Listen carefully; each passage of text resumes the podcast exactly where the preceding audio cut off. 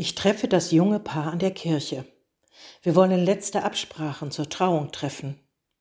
Die beiden leben eigentlich in der Großstadt, doch geheiratet wird auf dem Land. Sie haben eine große Verwandtschaft, viele Freunde über die ganze Welt verteilt. Mit allen wollen sie feiern. Alle sollen ihr Glück sehen. Sie strahlen, halten sich bei den Händen. Endlich kann die Hochzeit stattfinden. Zweimal wurde wegen Corona alles verschoben. Es gibt so vieles zu bedenken. Eigentlich sind sie seit fast zwei Jahren im Planungsmodus. Sektempfang nach der Kirche oder nicht? Weiße Schokolade oder eher Frucht in der Hochzeitstorte? Und darf der Bräutigam das Kleid der Braut schon vorher sehen? Ich muss schmunzeln, denn ich sehe, wie es rattert in den Köpfen der beiden. Es soll ein einmalig schönes Fest werden für alle.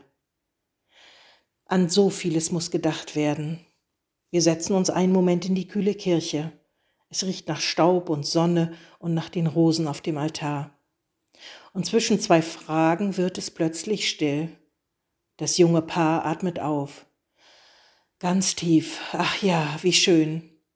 Bald werden sie hier vorne sitzen auf den beiden Hochzeitsstühlen. Und dann? Ja, dann kommt der Segen. Dann müssen sie nichts mehr müssen und machen und planen. Dann dürfen sie einfach nur sein und sich beschenken lassen von der Segenskraft Gottes. Für mich ist der Segen die Mitte einer Trauung und das Wichtigste, der stärkste Moment, wenn das Paar wirklich innerlich loslässt und spürt, warum es da ist, um Gott um Begleitung zu bitten, um gesegnet zu werden für den gemeinsamen Weg, um ruhig und gelassen Schritte in die Ehe zu gehen. Nun aber bleiben Glaube, Hoffnung, Liebe, diese drei, aber die Liebe ist die größte unter ihnen, heißt es in der Bibel. Das haben die zwei sich als Trauspruch gewählt.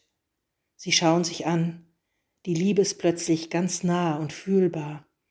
Und ich freue mich darauf, die beiden zu trauen und wünsche ihnen und allen Brautpaaren dieses Sommers viele solcher Momente, die ganz ruhig und still und bewegend sind und in denen die Liebe den Alltag erfüllt.